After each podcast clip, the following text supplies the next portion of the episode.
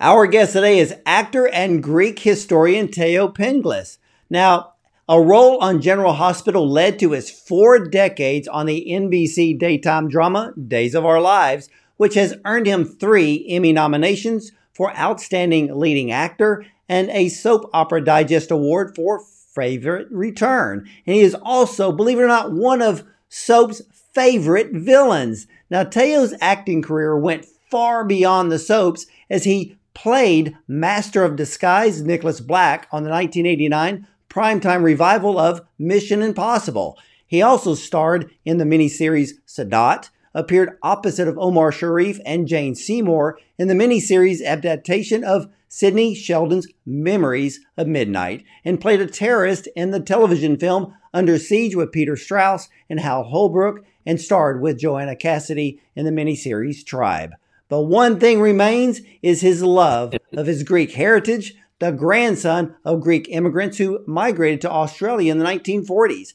And Thaao celebrates his heritage in his acting, his writing, even cooking and travels, and now his brand new podcast, In the Lost Treasures. Now, in The Lost Treasures, he channels his passion for Greek history and the culture by exploring the trilogy of Homer through the life of German archaeologist Heinrich uh, Schliemann who himself changed history by uncovering the real life locations and treasures in the ancient epic poems. So, ladies and gentlemen, let's welcome legendary actor and the lover of Greek history, Thaao Penghlis, to the show. Welcome. Thank you. Oh, that was a nice mouthful. yes, it was. well, I've got to ask right off the bat here, Thaao, what is happening with your character on Days of Our Lives? Well, he hasn't died again, so that's good. Um, you know, when they take me out of story, like they do uh, at certain times of the year, uh, I usually go on for a journey somewhere. Uh, it's never explained, uh, but I come back with my wife, and we're kvetching about how difficult it is to travel. And you know, it's it's very much on the surface.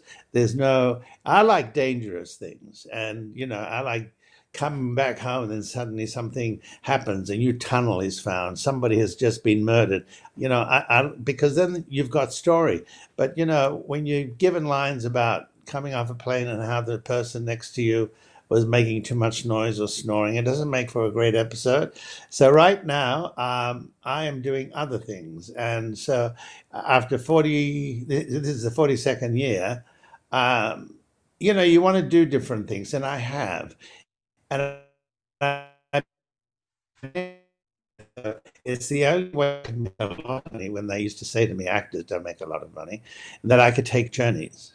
And the journeys are the things that really changed me as a person and also changed me as an actor because I always came back interested.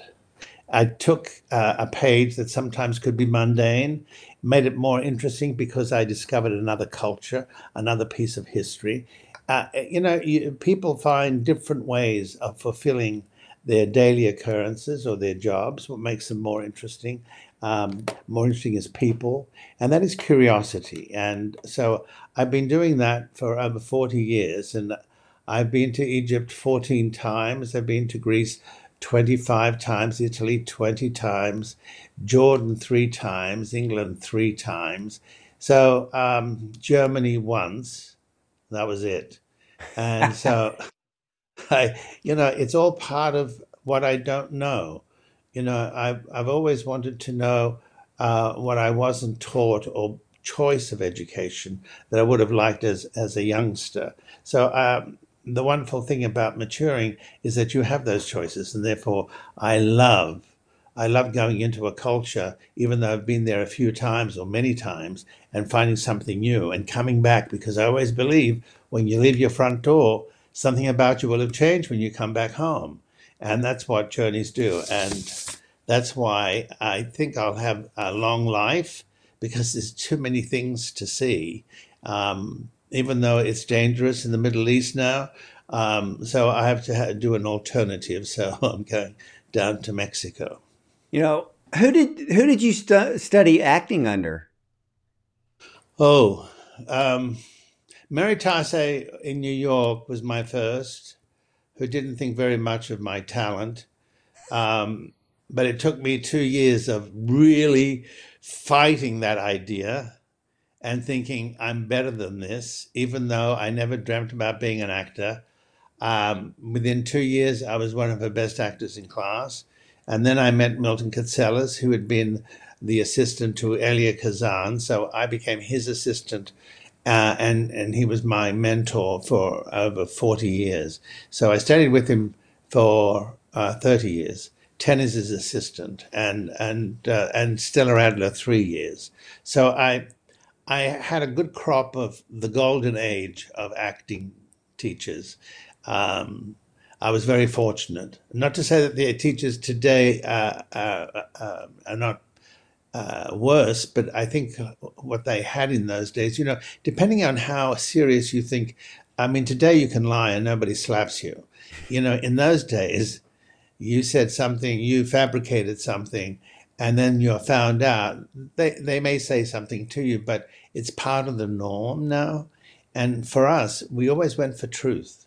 And that was very important as a foundation to our character and to the character that we were going to play. What is the truth? You know, Spencer Tracy, the wonderful actor from the uh, 40s, 50s, uh, said that, you know, the way you act is you just step up to your line and tell the truth. So, you know, if you don't know your truth, then your acting, I think, meanders. It's not always concise. Um, and, and somehow, when you say the truth, you say it but once. And within that truth, you can also find the humor. But when you keep lying as a human being, I, I think you're all over the place. And so those teachers always, you know, you always were there on time. You you you dressed accordingly. You you um, you you were there always every week. You know, and if you weren't, they want to know why. So you know, and you had to be interested, and you had to be not just about yourself, but interested in the way others performed, because by observing others, you learned things about yourself envy, jealousy. You know, they're better than me. They've had a better career than me. But you know, uh, it all becomes part of your character, and in the end, that's what we live with. You know, you know that's that's the thing that you're an example of. Well, what were the ma- what was the major difference between studying under Milton versus Stella? Milton was more of a director. He self-taught you how to direct because a lot of directors expect you to know that once you walk up on that line, you know what to say and how to do it. Stella uh, gave you a different kind of experience. She was more of a teacher where she the great playwrights and she would do six weeks of Ibsen, six weeks of Tennessee Williams, uh, six weeks of uh, great writers, and, and and she would even talk about the size of the sky. She would talk about the way we would dress, the the period, the manners, um, the way you would enter a room. All those were part of how you became one with, with the character. And I always uh, remember Milton. I was doing uh, a play in New York, and I was playing Balanchine, uh, the great choreographer uh, at the New York City Ballet. And I had studied with the Joffrey for six months to get this role done properly. But I remember Milton saying to me while he was sitting in the audience to make an entrance, he made me do it 40 times because he never ever believed that I had the authority or the artistry of a man who had that kind of um, success and that kind of imagination. And for me, it was something I'll never forget because now I get people saying, Oh, I just love your entrances. And I think you have no idea what it took I mean, you try to make an entrance 40 times and you get rejected all those times because it's not good enough.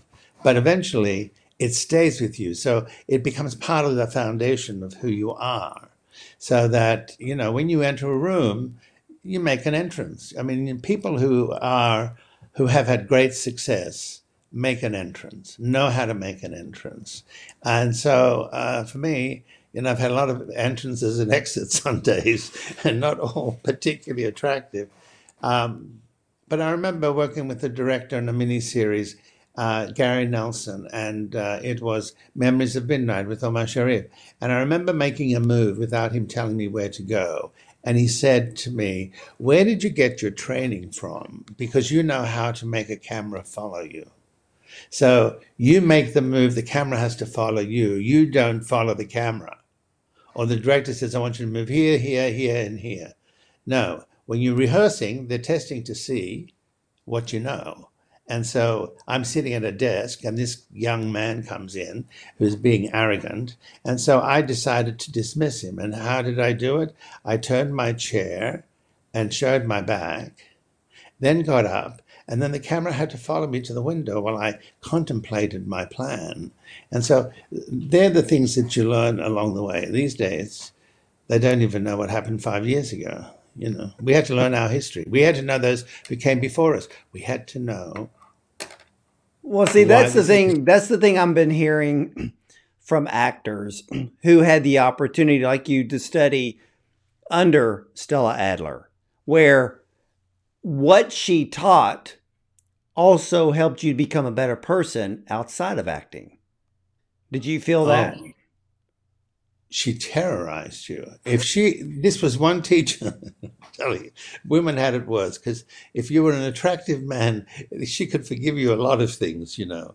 Um, I remember walking in to meet her for the first time. I was not particularly comfortable because I heard she was a terror. And she came from the group theater in New York. So she came from royalty. And so I remember walking in and she had about five people in uh, that she was talking to, and she looked at the door and she saw me standing there, and she turned around. And she said, "It was like Mae West to me." She looked at them. She says, "Would you all please leave?" so I came in, and you know, from that moment, um, she wanted me as a student. She saw something, I suppose. Um, but I remember making that entrance, and I always remember what Milton did for me.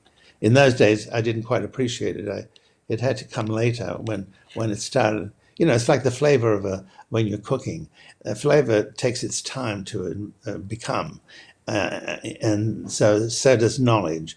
It doesn't automatically because someone tells you it makes you feel like oh I know what you mean. You know what I mean? You it's not about just discovering; it's about being. Well, yeah, because the other thing that I loved with the things that you've already said you know, especially like your travels.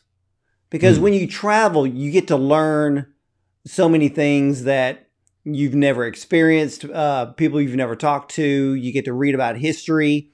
And I've talked to some actors that are that are literally they're in their 80s and their 90s.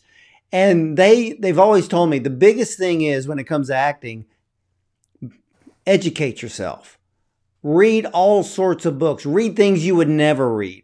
Go visit places you've never been and just absorb, you know, the environment because all of that works to help you become a better actor.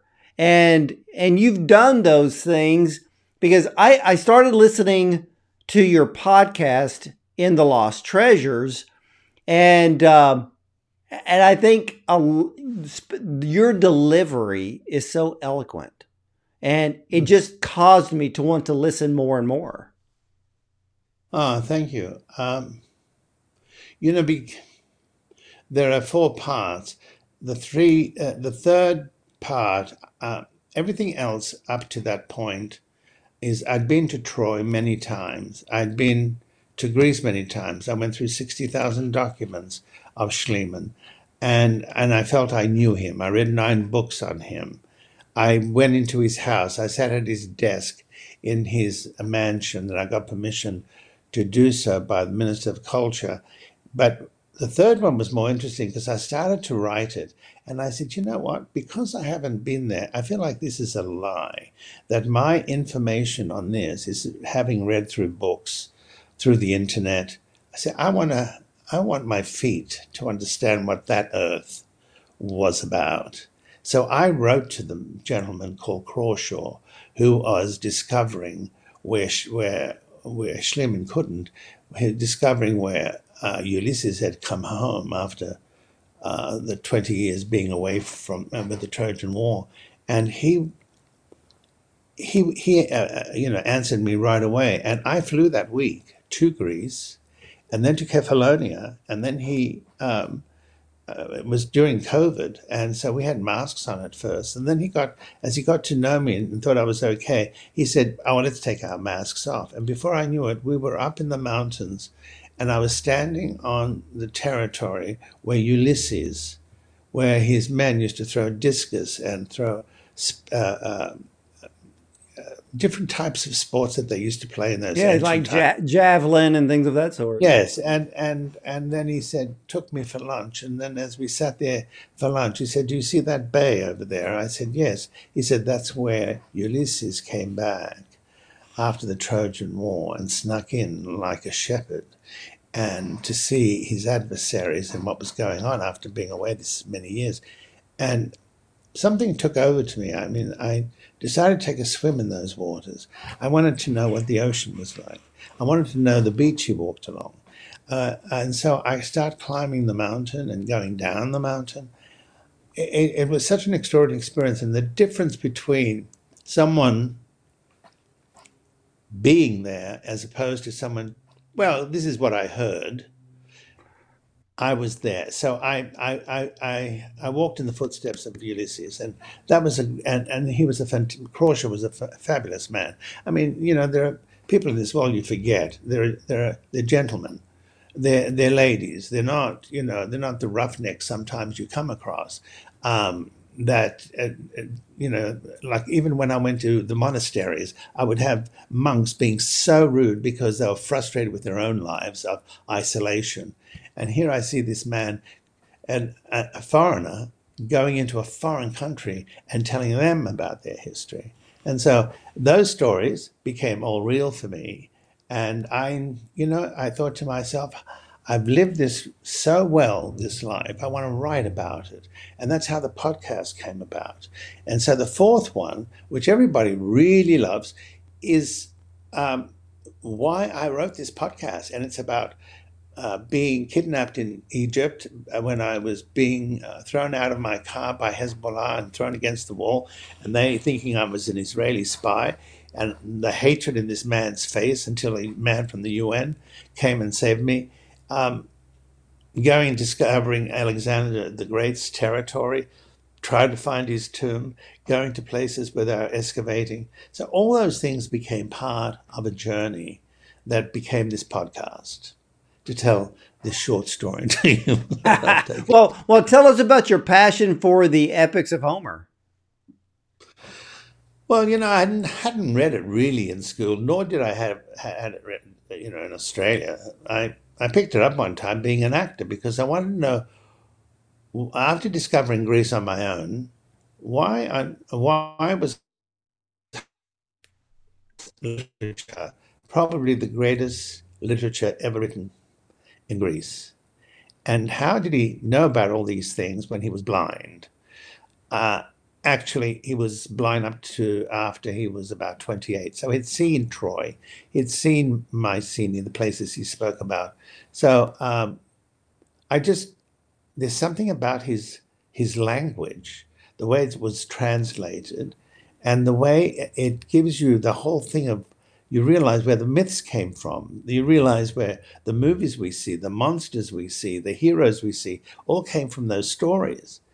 You know, they're they're just bigger than life, and we all thought, well, they're just too too big and too uh, have an enormous size for it to be a real and, and real in life. And what I loved about Schliemann is, in the 19th century, proved to the world that, you know, Homer's stories were real. They were not not based on just you know somebody's thoughts. I passed when I went to Troy. I used to go to cafes where a man in a, with an instru- ancient instrument would be playing and telling the stories of the heroes that walked the earth and inspired these men to think that they were living on the land of these ancient greats. And so I loved all that. I just thought, you know, we, we have so much to look forward to in life, but the trouble is, uh, our idea of life is sitting and watching and pointing rather than experiencing and saying, I've been there, I understand. And because you understand other cultures, you become less ignorant. That's why we have so much racism. no, people- I I agree. I agree. I have I have interviewed people from all over the world, and most of them are filmmakers. And to finally listen to their story, and their story is the absolute complete opposite of what the media portrays their culture to be. And so when I'm listening to these people talk and tell where they come from, what it's like to live in Afghanistan or Iran um, or Jordan, and and and dealing with the government there or the religious leaders there, and then they leave. They find a way out to maybe move to London or move to New York, and they finally get to tell their story without having to worry about being harmed. And you're right. When we listen and experience other people and other people's culture, we do become less ignorant. And I think, too, we actually gain more empathy for people, which we all need right now. Yes, you know, that's the. When people are ignorant, they point fingers. Uh, they close the book. They turn off the television. It's. I don't know. You know, I, I look at it and I'm thinking, did we not ever learn anything? We're still in the same place that we've been for years.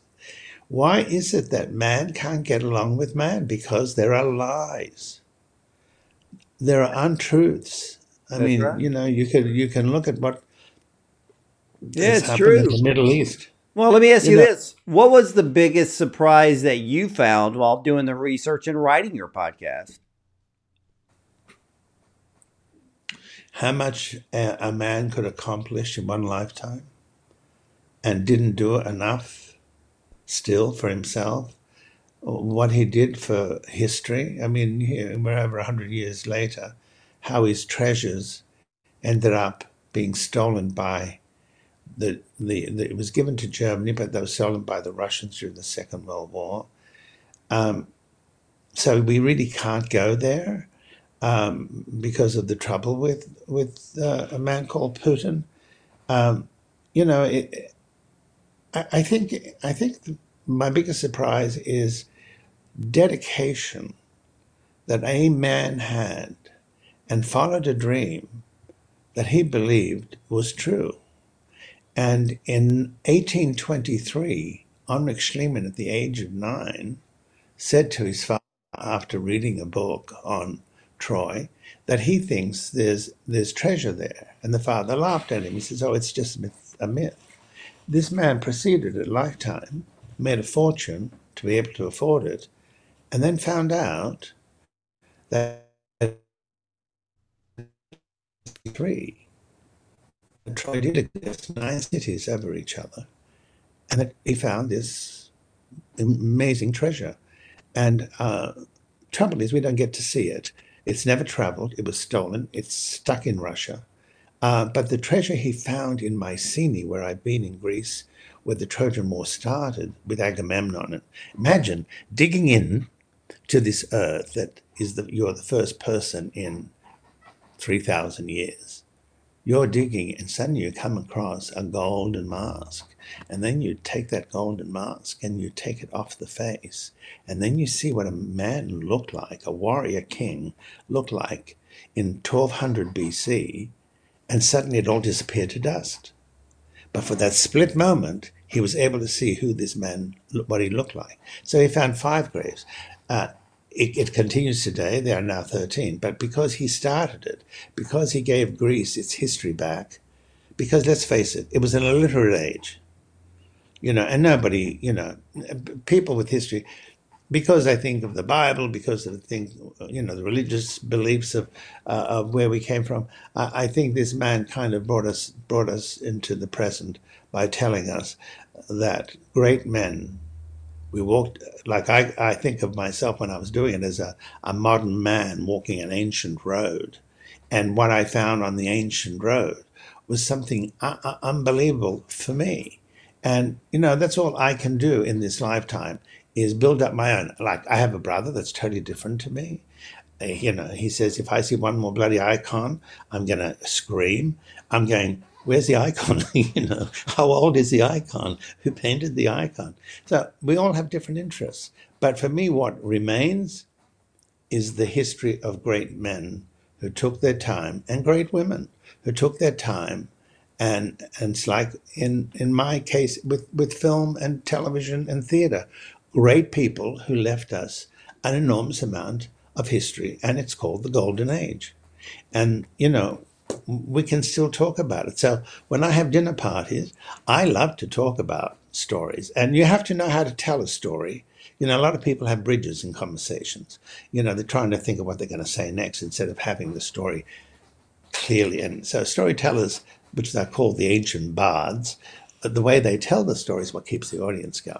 So I, I recently did that to a group of people and read 14 pages of the last episode, and they were all interested. And what were they interested in? Things they didn't know, but were interesting enough. And, you know, who tell me anyone who doesn't like the idea of finding treasure? Well, know? yeah. I mean, and, th- and that's one of the things that, as I was listening to your podcast, it was your, like I said, your delivery was so eloquent you know, I've heard podcasts where people, you know, they want to talk 90 miles an hour. Um, but you take your time and you're building the story. That's what I loved. And it, and it keeps you so interested in what you're bringing forth to the listener. And, uh, yours is one of the most unique podcasts I've ever heard because it's just so well done. Oh, thank you. Well, it took me two years to write it, you know, in between some of my bad dialogue that I had on days, you know, some storyline that I went, oh, okay, um, I better dress in a nice suit today because I'm my dialogue is not not great. Um, but because to me, clothes make a difference uh, when you're in character. But uh, thank you for that. It's um, it's and I mean it. It's how you tell a story. Um, to me, when someone takes too long to make a point, I will say to them, "So what happened?" I cannot tell you how much that gets to. What? It throws them because what? I said, "So what happened?" And they go, "Well, I, I, I did this." I said, "Okay." So we go into the next conversation because people don't know when to stop. So if you're going to tell a story, you better have a good grasp of what it is you're going to be talking about. Now, I've had some great people at my house, some wonderful actors, some wonderful professional people, uh, some amateurs, some rude sons of bitches that never got invited back again. But, um, and some people will tell you after you've spent, you know, two days cooking and preparing, and they say, oh, I can't eat that. Uh, to that. Would you like to tell the host that oh by the way i don't eat this but you know so it's this table that i have i will always take with me because a lot of people have have brought me some great stories and some great laughs and really enjoyable and and also some card games. Well, so. i've got to ask you because you've you've been to, to greece many many times. And i got to thinking about this the other day uh, preparing for this interview you know greece is really one of the parts of the world where we can actually trace the story of the gospel and also the beginnings of mythology. Um, it seems like Greece really has a true fascinating history. Uh, were you were you able to pick up kind of both sides of that when you were there? Well, mythology, um, it's like myths of things that never happened but always are. And what it was, there's a, a, an island in Greece where they found a lot of prehistoric monsters, the bones, and I think it's Lesbos. And what they ended up doing in their storytelling, they started to give you stories about horrors, scary things. So we're talking ancient times. The people in the ancient world, even though they were illiterate from from the 6th to the 8th century um, BC.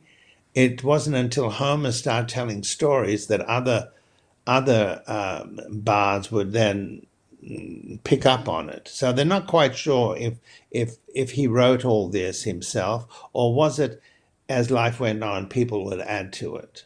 this story of this man because they've now found proof.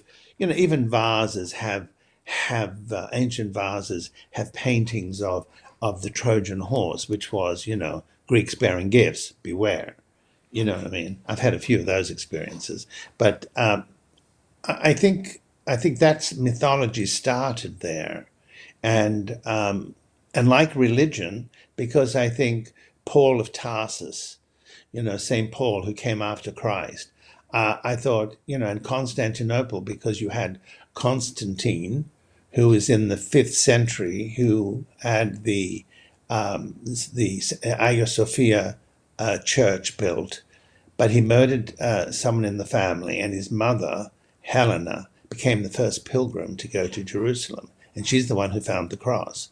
And she found a lot of religious objects, and including the bones of the three wise men, I've, I've been told.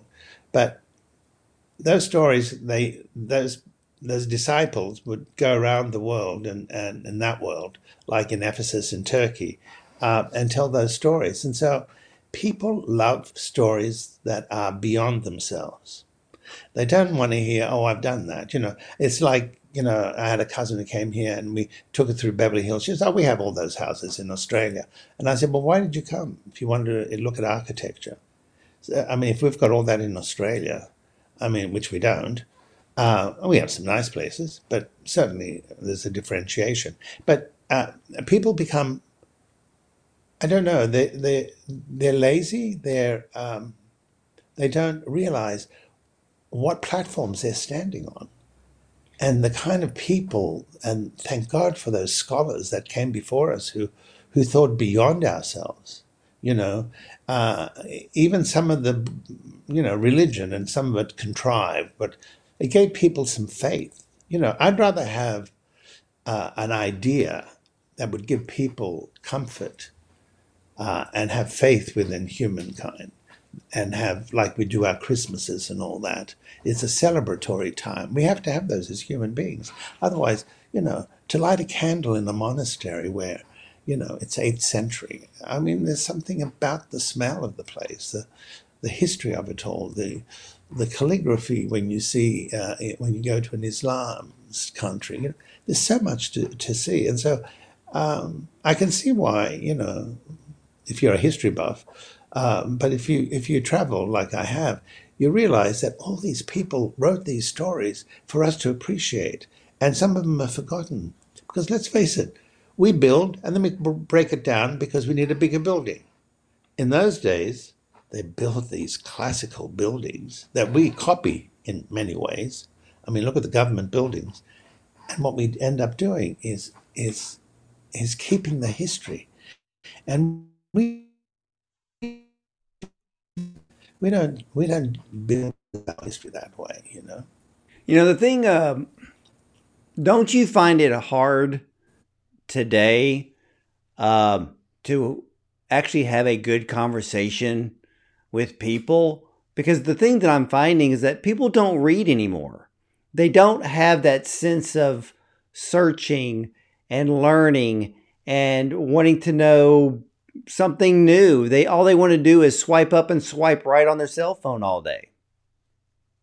Well, I remember being on the plane. The only thing people were looking at was their phone. I was the only person with a book, and uh, I I love turning pages. You know what I mean? There's something about the texture. Like I said to a couple of friends of mine, two days ago I called them, they didn't return the call because they were at the movies. And I'm thinking, well, it's two days later. You mean in between you couldn't return the call? And they thought I just wanted to complain. And they didn't look at what they what I was saying. Uh, they thought I was just, you know, misunderstanding or whatever. I'd rather have a phone call than somebody texting me saying, I had a lovely time. And I look at that and I go, so what does that mean? It took me two days to do all what I did, and I get a one line. People used to write letters.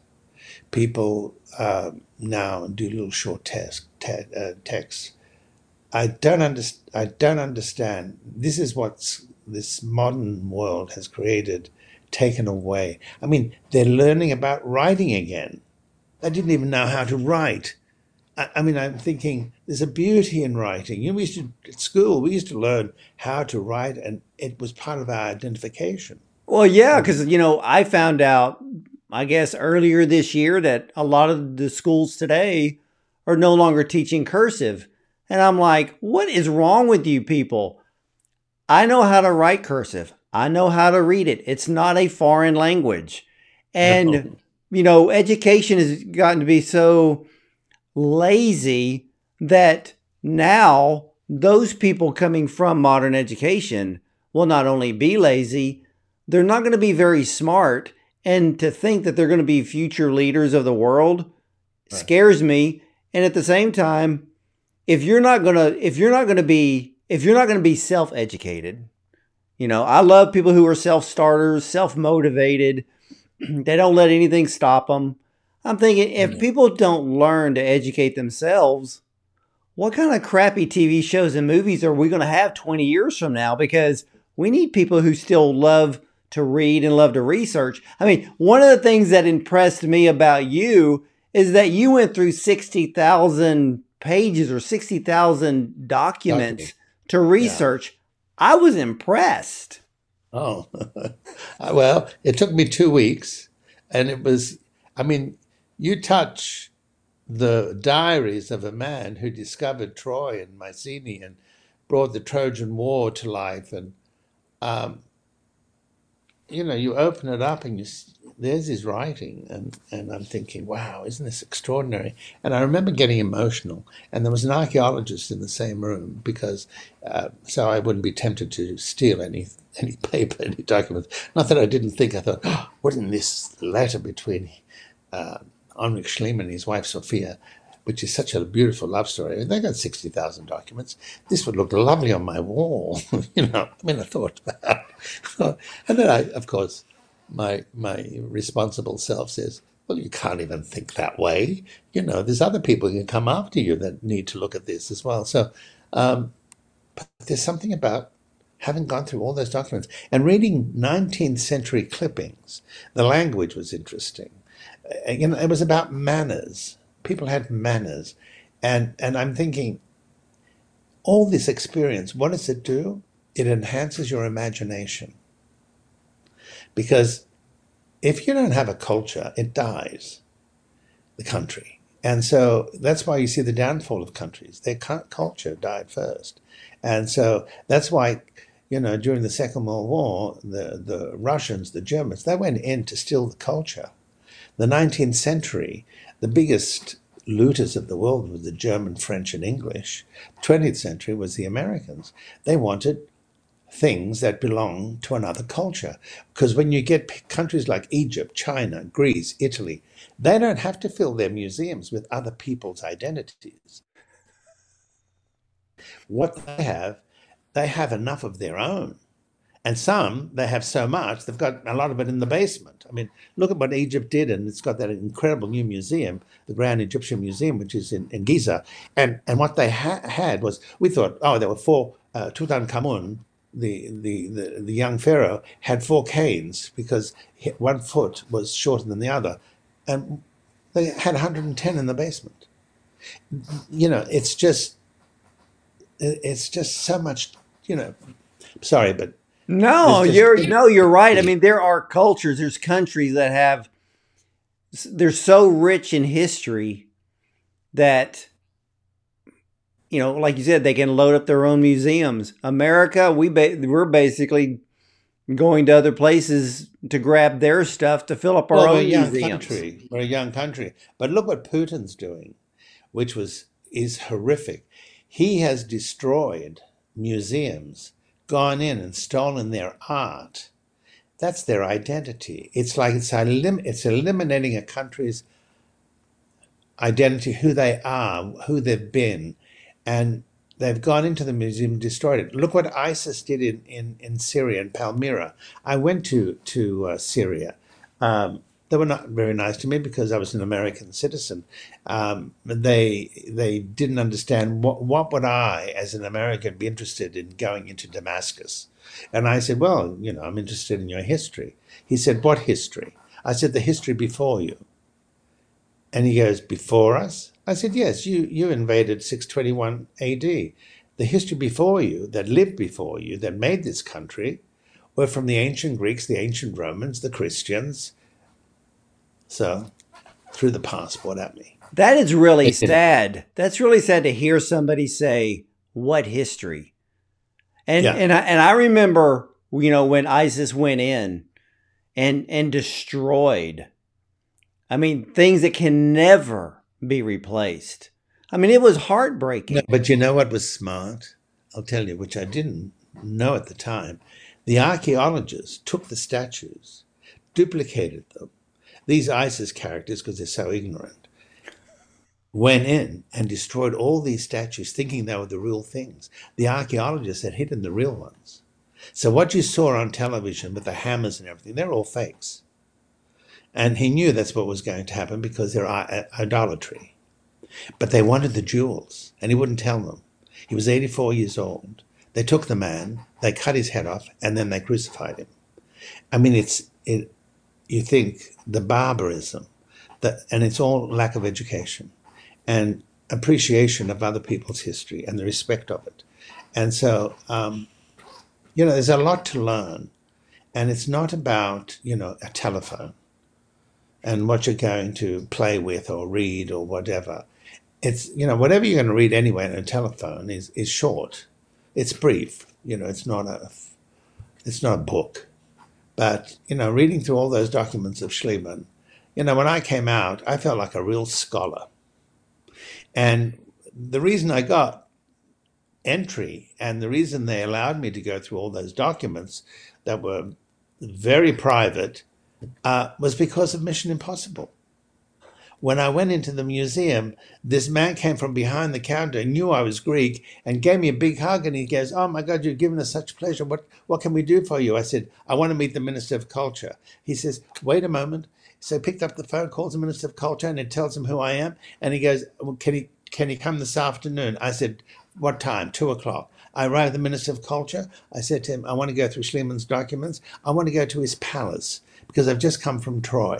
Everything was said yes, yes, yes, yes, yes. And I went, wow. So I would walk a mile from my hotel to the museum and to the uh, library.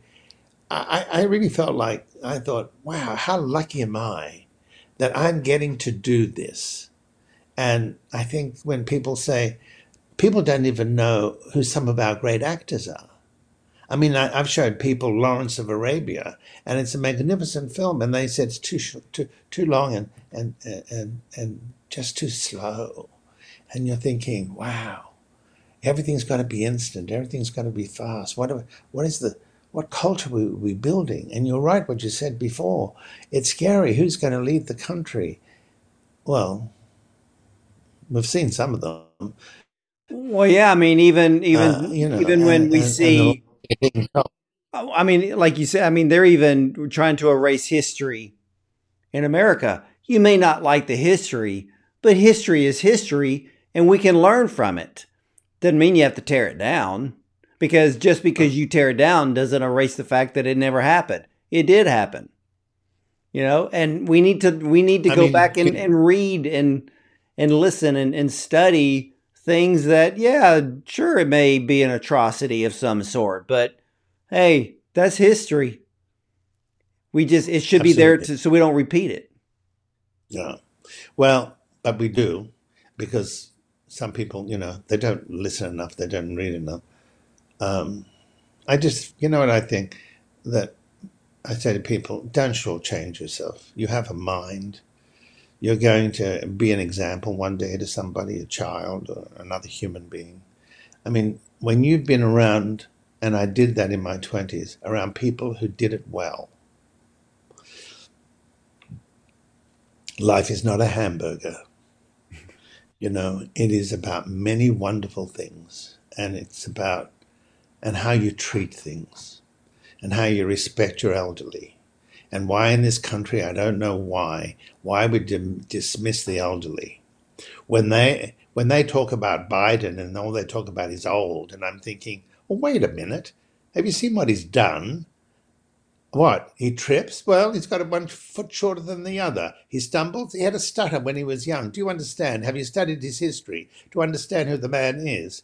But what does he do is there's a certain honesty and he cares about human beings and is an example of what happens when you're 81 and you can still be president and have the kind of wisdom he has. That's the beauty of getting older. No, we don't want that because we want young because that sells. But how much of the young is going to tell us anything? So to me, I've always loved the elderly. That's why in Greece, the elderly will tell you, scold you, uh, bad manners and things like that. So the elderly are here for a reason. We all get there. Learn when you're young and you're scoffing at it. Learn you're going to be there one day. Well, yeah, and it's going to be worse. Well, you know the things that I miss, and you're right. We need to respect uh, our elders a lot more. They know more than we do. They have great experiences that they would love to share if someone would just take the time to ask, sit, and listen to their own stories. You know, hmm. I miss the days of good grammar. I miss the days of good spelling, good conversation, you know, reading. You know, I am a big proponent, Thaao, about read, read. People pick up a book. You're never going to learn anything on your phone. Flip through the pages, read every, or you know, read something you know absolutely nothing about, and mm. and put something into your head that's brand new. It may inspire you to do something great or to, to keep searching. You know, I think we're, we're losing the ability to search and to be enlightened. And, and like you said earlier, you know, to listen and learn from other people because once we do, our own level of ignorance goes away. Our ignorance gets smaller and smaller as we start learning about other people, other cultures, could be other religions. I mean, I'm appalled that only 20% of church going Christians only read their Bible. I mean, if you got handed the manual, why are you ignoring it? Or why are you contradicting it? There you go, because you're not reading it. Yeah, or you man's funny, isn't he? He he sees something and he may, hmm, I could do something with that. well, for you, what do you hope listeners will take away from your podcast? You know, someone wrote to me the other day who'd listened to it. Um, he was a, a, director and also a critic, a film critic. And he said, I've been listening to your podcast and I just wanted to say it could have been just a history lesson, and that kind of would have bored me.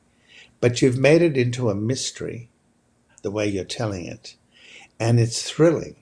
And I just couldn't stop listening to it. And I thought, well, that's the idea, isn't it? It's like, how do you tell a story? How do you keep an audience?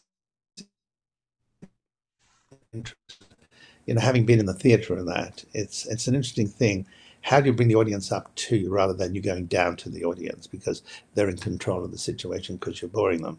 So you know i have my own techniques of what i do when i'm in the theater but um, it was really a nice surprise because the way he worded it i like the idea of it it's like a detective story and giving the examples of uh, how somebody survived but to hold imagine 16000 pieces of gold in a in a headpiece in your hands. To me, that extraordinary. When uh, the thing I discovered in Egypt in a tomb was a, a, a necklace. I was the first to walk into a tomb that was open in 2340.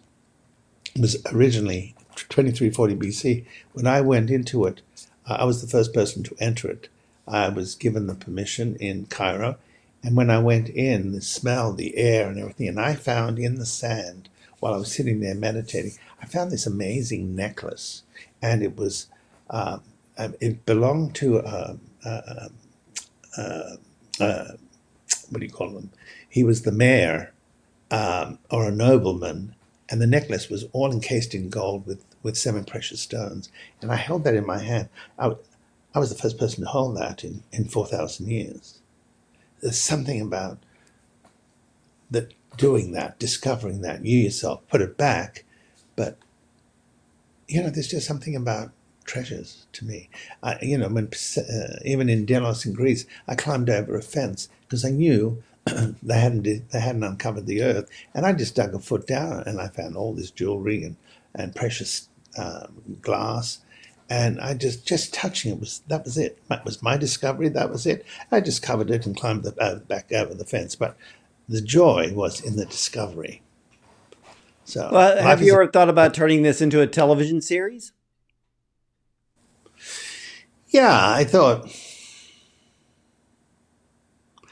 Yeah, I mean, you know, the the thing is, when you approach like history or discovery or whatever, um, they're, they're looking at different things now. You know, each year something changes. I was supposed to have done a, thing for Discovery a number of years ago about my journeys and where I've been and, and what I'd found. And they, their comment was, um, can you start in six weeks? I showed them clippings I had from uh, Syria and uh, climbing Mount Sinai, crossing the Sinai Desert, going to the monasteries and I put all this together and they said, This is wonderful. And then someone from National Geographic came two weeks later and fired everybody, and that was the end of it. So um, I got close a couple of times of doing shows, but I think I think this story has legs. Um, but it, well, in, in, it does because you are an excellent host. Like I said before, your delivery is very eloquent your storytelling is captivating. And when I listen to your podcast, because I'm like, okay, there's you are you going to be releasing more uh more episodes? Because I want to hear I want to hear more. Well, when you hear the fourth one, um, that probably will surmise some things about my life, um, and the reason why I did the podcast. Uh, what subjects would I tell next? I think I like the idea of love stories because it's always tragicness in, in the story. Um, but now I'm doing a biblical story. And I'm also doing a, a script on, on Schliemann. And it's coming, it's really interesting the way it's turning out. It's, it's an adventure. And also, um, when I opened one of Schliemann's diaries, when he was going through the Isthmus, which is in Panama, and it was raining tor- torrential rains, and and and there were there were cannibals there, and he was saying all he wrote was horrible, horrible, horrible.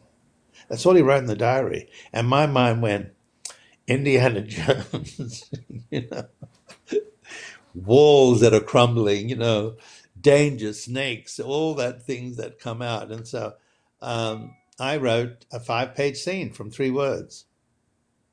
So that was that was good, and so um, the way it's coming out, I'm, I'm I'm very happy with. But the biblical story, um, I, I did the uh, a film called Esther, and um, mm-hmm. story, and so we did. Uh, I think um, I think that story is. I'm just uh, doing the breakdown of of the uh, of the story now, uh, when I got this idea, it came to me while I was meditating, and I went, "This story hasn't been told." So I'm doing that. So, you know, if if I'd been doing days, I wouldn't have been able to do this. So you have to trust life. Also, the word trust is very important because when you're making your moves, you've got to trust that this is why this has come. Know know what crosses your path, so that when something is meant for you to pay attention to and it brings enlightenment into your life because we live in such a chaotic world.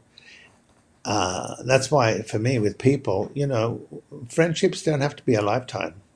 They can be, you know, a few years. They could be, you know, all the great ones of mine are gone. What I'm left with is a different breed of how they've looked at things. They didn't come out of the world I did which was you better do your best. You know, they didn't want you don't go in thinking you're going to make bad choices. And so to me, imagination is very important. And how do you how do you deal with that? Uh, it's in the way you see. You know, some person may watch something, and you say, yes, but look at that.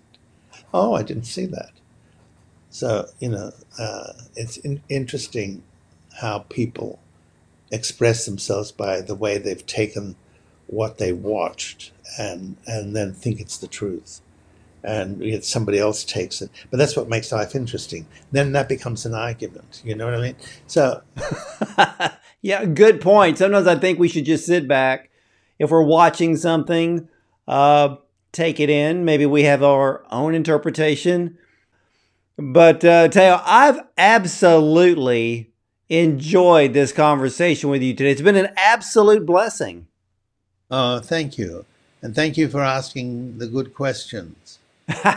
well, you're very, very welcome. And uh, ladies and gentlemen, look, uh, you need to tune in to Thaao's podcast, In the Lost Treasures.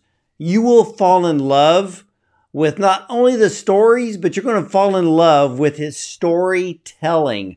And uh, uh-huh. you know, for me, I I listen to it on Spotify. Some of you may pick it up on iTunes.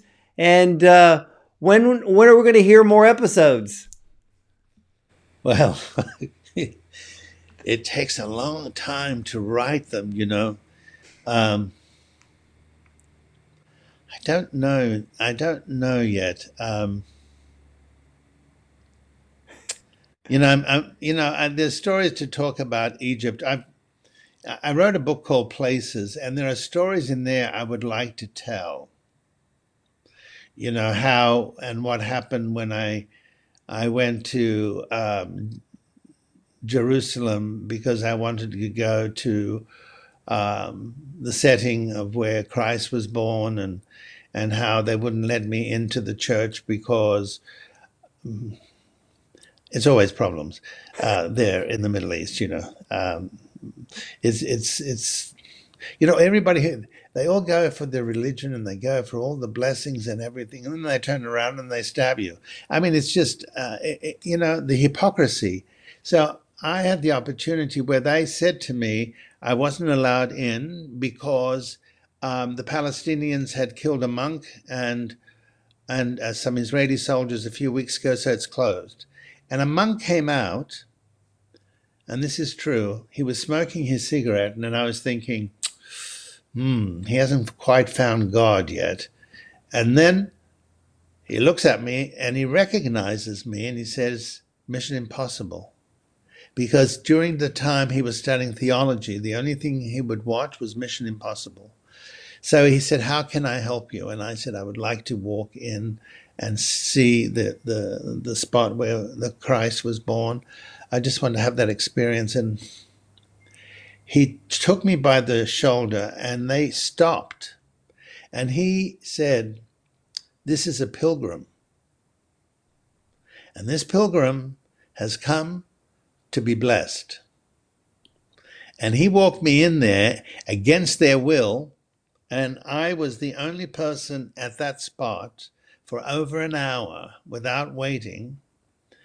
And it, it was just extraordinary. I'm sitting there and just imagining, and um, and then two years later, I'm in a cafe in Athens, and I'm looking at these monks because I love to study behavior, and I'm looking at these monks, thinking, you know, how, what's their belief system? Are they are they there? Have they arrived? Have they become who they're supposed to be? And then they're drinking their little brandy and they're having their cigarette and their water. And then he, one turns around and looks at me and goes, Hello. I, I said, Oh, hello. He says, You don't remember me. And I said, He says, he says, I'm not wearing the beard. I'm the, I'm the monk who let you in the church in Jerusalem. And I went, Isn't that interesting? Two years later, I meet him again. So they're the signposts you know, in life. And so that was that that that was a fortunate time. Um, there are, you know, there are many many stories I could read, even in Casablanca, uh, when I went to Morocco and uh, what took place there. Um, even going to um, the uh, getting caught in two hurricanes in Cuba, um, where I ended up, and what happened with the people I was with, and um, there's just something about I don't go anywhere and say, it. come back and just find an empty page. I come back and I, and the thing is, people don't, either they envy that you've taken another trip or they're just not in, they don't ask. They don't ask anymore. Where did you go? Uh, what happened? Did, did you, you know, was there any problems, you know? Like, you know, I, I went in, I, I took two weeks touring the Holy Family's uh, escape from Herod. I went to all the different monasteries now in the sacred spaces and um, stayed there and slept there. And I thought, oh, that's a story to tell, what I found.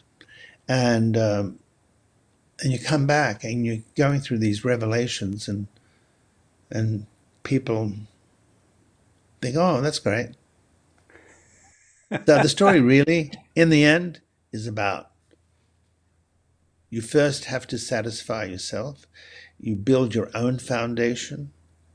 And for those who are necessary in your life, you will find. And those who are not will leave. Some people are there to teach you lessons. Other people there are there to share love with you, uh, there to embrace you and to share their stories as well. And for me, it's it's endless, um, especially in this country. I mean, this is a very generous country. It's just that we are going through a very divided period, and, and and I just say to people, don't don't jump to choices and don't point fingers at people. And if you don't understand their culture, open up a book and find out what was great about that culture, because every culture has some great things. Yeah. Oh, it, it, and that's that's one of the greatest things I love about you know interviewing people. I want to know the backstory. I want to hear them tell stories yeah. that they may have not had the opportunity to tell before. I've had mm. I've had so many interviews where someone even those that are very famous, they would a- absolutely say, "Well, you know, I've never told this story to anyone before, but let me tell it now." And I'm like, wow, no one was interested before. And and I think we need to show more interest in people. I mean, look, we are living in a society that everybody's pointing fingers of being narcissistic. But in a way, a lot of people are, are crying out, wanting to be heard. But to me, there's a lot of people out there that have so many incredible, beautiful stories huh. to tell I just want to sit back, sit back and listen. And this Go is why I'm enjoying people. you. I'm enjoying you so much because I, I could listen to you tell stories for hours.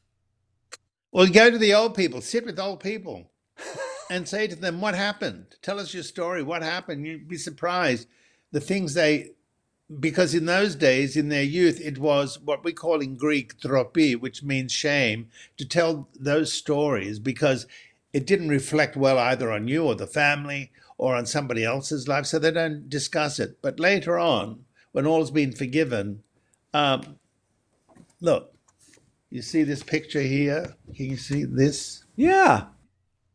You see the shadow? That is uh, the that is in Zaytun, in in Cairo, half an hour outside of Cairo, and this is the apparition of the Virgin Mary. Wow. That appeared in the 60s. Uh, I went to that church.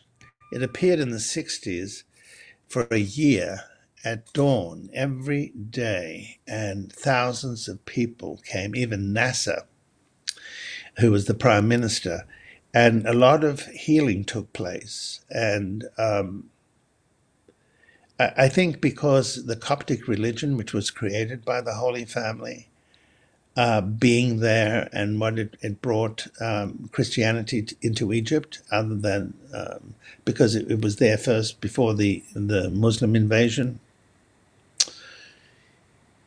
It, it's just uh, amazing, and, and I and I met somebody who had seen it, and and they said the apparition was extraordinary, and how much it changed every day some days just the face, sometimes the full body, other times the birds, the doves would fly around.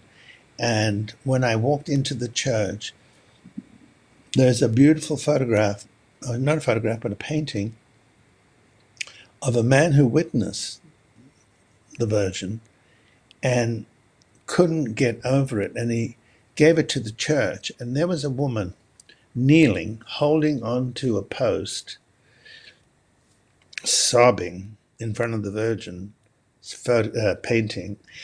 And, and it was, I just went, that is extraordinary to see how deeply people are affected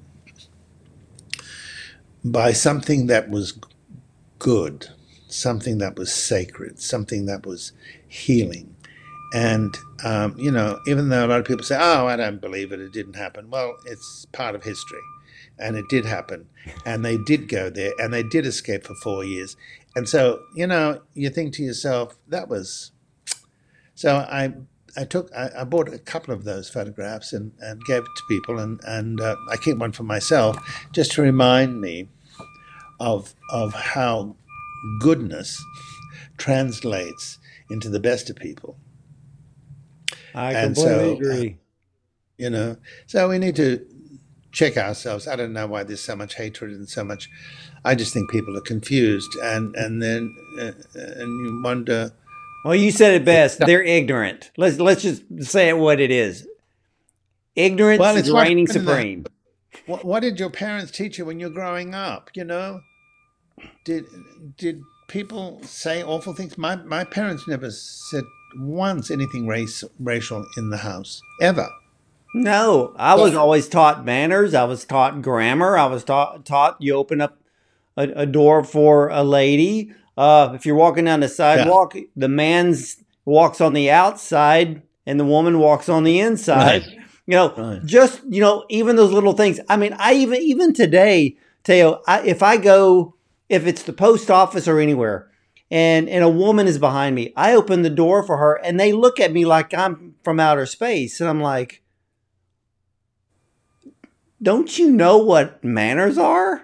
I mean, yeah. that's what a gentleman does, and I'm shocked on, on how many women today have no clue that what a gentleman is supposed to do and they're shocked but then i have those that you know the the older ladies the elderly ones and they look at me with a smile on their face and and i'll hear things like oh thank you so much or somebody taught you right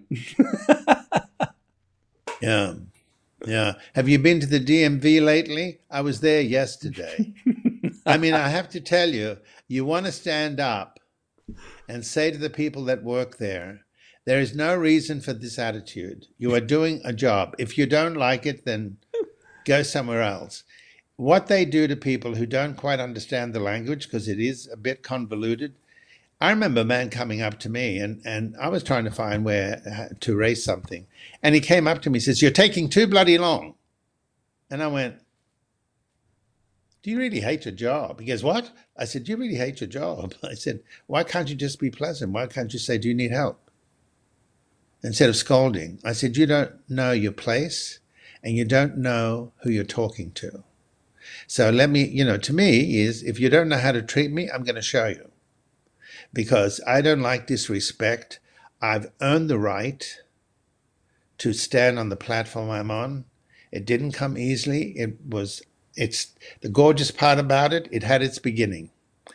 And I can see now the full arc of it and it has a beginning, middle, and the end. And for me, now I, as I'm on the the last renaissance of the of the of my life, you know, I, am starting to hear about what's wrong with people. You know, they're too old, and what they talk about when we said about Biden and all that.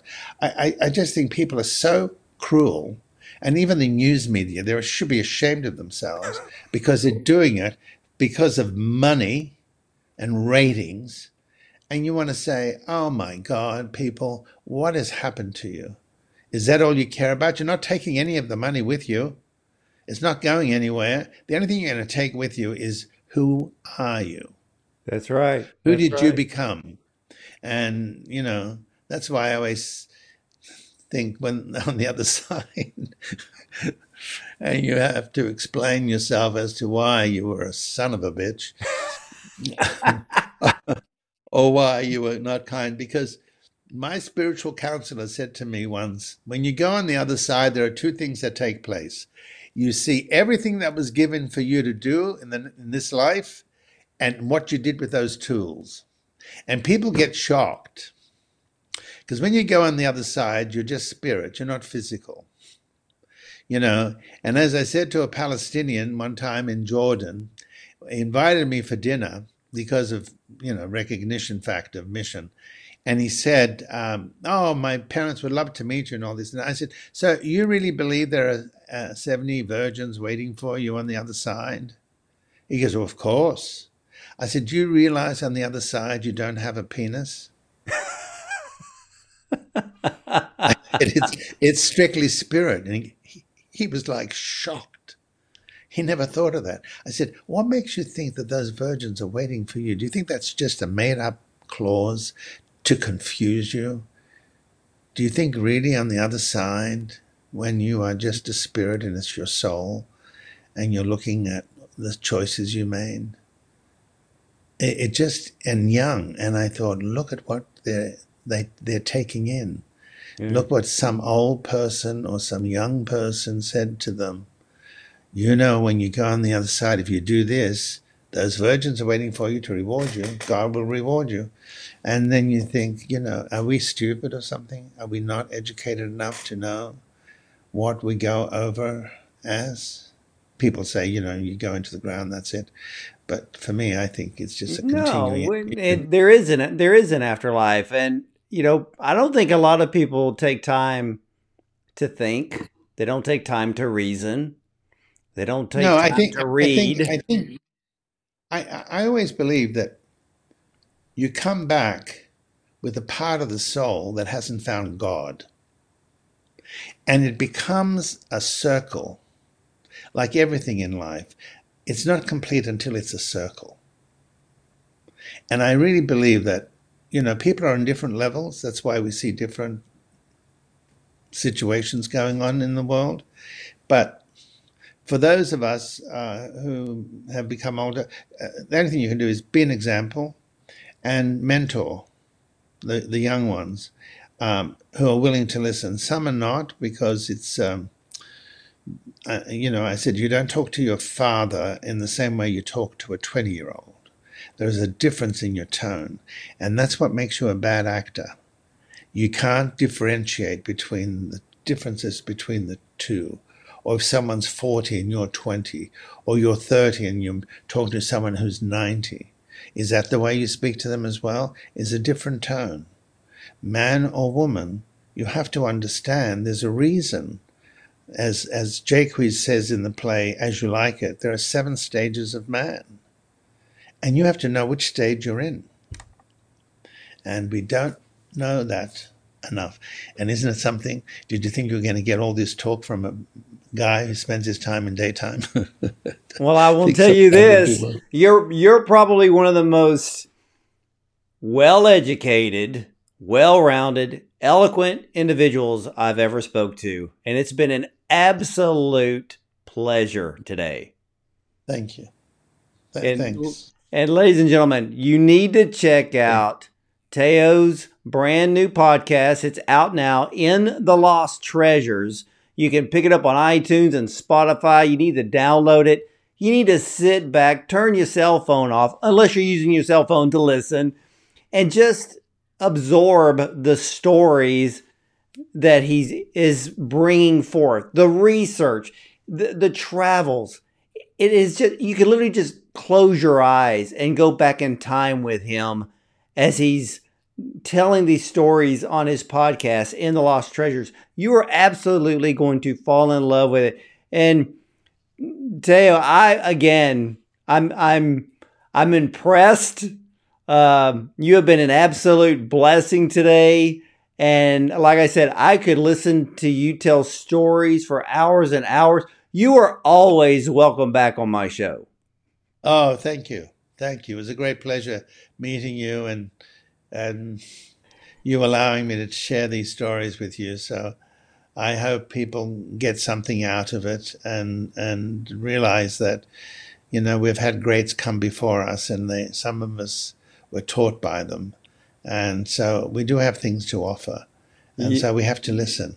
Oh, absolutely. And and just to have you on today, I myself is richer for it. Thank you. Thank you. And ladies Thank and you. gentlemen, you can catch all of the replays of our interviews with top film directors and producers, screenwriters, even actors and incredible storytellers like Thaao. More on our YouTube channel at Bond on Cinema. And we are also available on a dozen audio platforms as well. And again, you need to check out In the Lost Treasures with Thaao Penghlis. And you can listen on iTunes and Spotify. Download it today. You got to take it from me. This is a guaranteed most incredible podcast that you will ever listen to. Like I said, it is perfectly done, eloquent storytelling. You will be begging him for more episodes. And uh, ladies and gentlemen, again, I want to thank you for watching and thank you for listening. And I'll see you next time.